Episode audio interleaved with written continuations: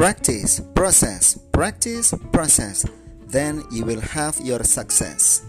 Berlatih, berproses, berlatih, berproses. Kalian akan mencapai sukses. Bersama Pak Musin dengan English bukan native speaker, kita tingkatkan rasa percaya diri, belajar bahasa Inggris sehingga bisa berkomunikasi dengan senyum manis. Sampai jumpa, see you.